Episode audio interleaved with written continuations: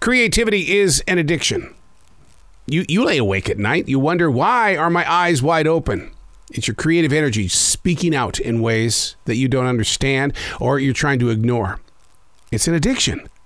You have to feed it. I don't care what you do in life, from creating cakes to messing around in the garage to the way you drive on the road. Creativity is in control of everything that you master.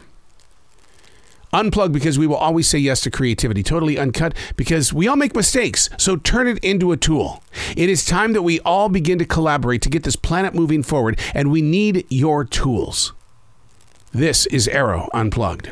A woodpecker, constantly hammering on the trunk of a large tree, has kept my imagination locked on hidden fear. You see, anytime that a woodpecker has selected my forest, it's meant a passing of lives, and by the sound of the rhythmic thunder, I'd say this tree is several feet high and in diameter. But I can't pinpoint which tree or trunk is under such brutal attack. I just know that the woodpecker is deeply dedicated to reaching whatever bugs are helping this tree become even more ill.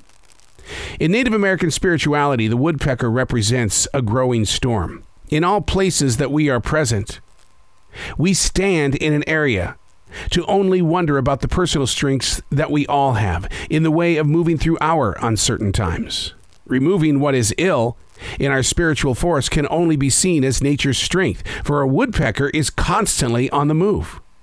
While we are not aware of what is being brought to our storms, we should all recognize our inner abilities to be present enough to keep the force of our souls free from other poisons, to not only become more visible with what's hidden beneath our shells, but to allow new growth to find the required rays of light. Woodpeckers really do scare me because they're not there because things are healthy. So when I'm walking through this forest here in South Charlotte, North Carolina, and I hear, I, want to know what tree may need me. But then when I find it, will I be too late? Isn't that pretty much what humans are doing as well? You hear someone speak words, and about 25 minutes after those words are shared, you go, That was the sound of the woodpecker. They needed help, but you're now 25 minutes away from where you once stood. Or you hear somebody that is a long way away from you, but because of today's circumstances where you really shouldn't be talking about things that'll drive an HR department totally crazy, you hear, but you can't be the woodpecker to help them along the way because that's TMI. Too much information. The woodpecker. The growing of a storm. What storm is moving through you right now, and what are you sending out into the universe for woodpeckers to make their way toward you? And if a woodpecker does land on the trunk of your personal tree, do you try to shake it free? Where are you growing in your moment of now? How tall do you stand? Or do you feel like me? Sometimes I'm just a weed. And whoever passes by is just going to step on me. But I'm okay with that.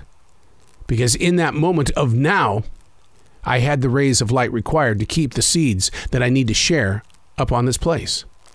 You see, we all carry seeds, but we just don't realize what is going to be.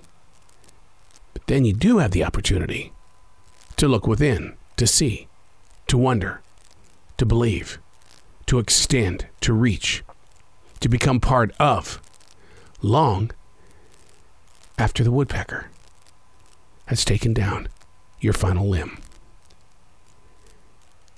I'm Arroe. These are not my words. These are the lyrics from Billy's Forest.